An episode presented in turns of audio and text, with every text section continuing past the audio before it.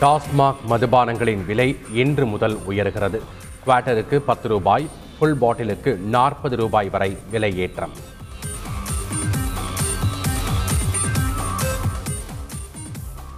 உத்தரப்பிரதேசத்தில் இன்று நடக்கிறது கடைசி மற்றும் ஏழாம் கட்ட சட்டப்பேரவை தேர்தல்.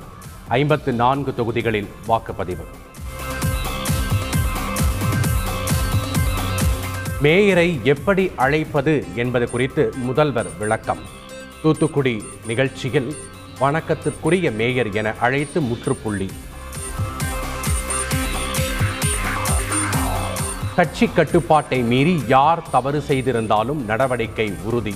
தூத்துக்குடியில் கருணாநிதி சிலை திறப்பு விழாவில் முதல்வர் ஸ்டாலின் திட்டவட்டம். சென்னையில் பத்தொன்பது நாட்கள் நடந்த புத்தக கண்காட்சி நிறைவு. பனிரெண்டு கோடி ரூபாய்க்கு புத்தகங்கள் விற்பனை. வாணியம்பாடியில் கள்ளச்சாராய விற்பனை குறித்து தட்டி கேட்ட இளைஞர்கள் மீது தாக்குதல். சாராய பாக்கெட்டுகளை கொட்டி பொதுமக்கள் மறியல் போராட்டத்தில் ஈடுபட்டதால் பரபரப்பு.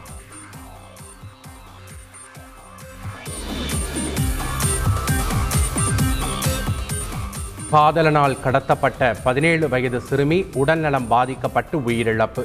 எட்டு பேர் கைது. கூட்டு பாலியல் வன்கொடுமை செய்யப்படவில்லை என மாவட்ட எஸ்பி விளக்கம்.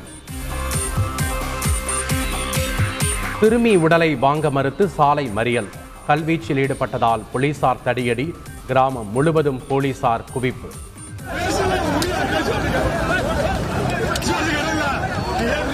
என்ன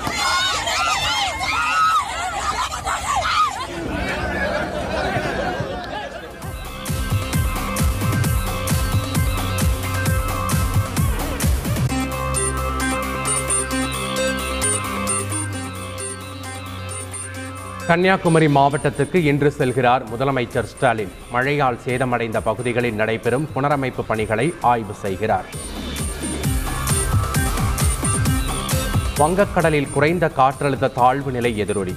தமிழகம் புதுவையில் கடலோர பகுதிகளில் மிதமான மழை. ஊழல் புகாரில் தேசிய பங்குச்சந்தையின் முன்னாள் தலைவர் சித்ரா ராமகிருஷ்ணன் கைது. டெல்லியில் வைத்து கைது செய்தது சிபிஐ. உக்ரைனில் இருந்து மீட்கப்பட்ட தமிழக மாணவர்கள் நூற்றி எண்பத்தோரு பேர் சென்னை வருகை. பூங்கொத்து கொடுத்து அமைச்சர் மஸ்தான் வரவேற்பு. மேலும் ஏழு விமானங்கள் மூலம் ஆயிரத்து இருநூறு இந்தியர்கள் தாயகம் திரும்புவர். வெளியுறவுத்துறை அமைச்சர் ஜெய்சங்கர் தகவல்.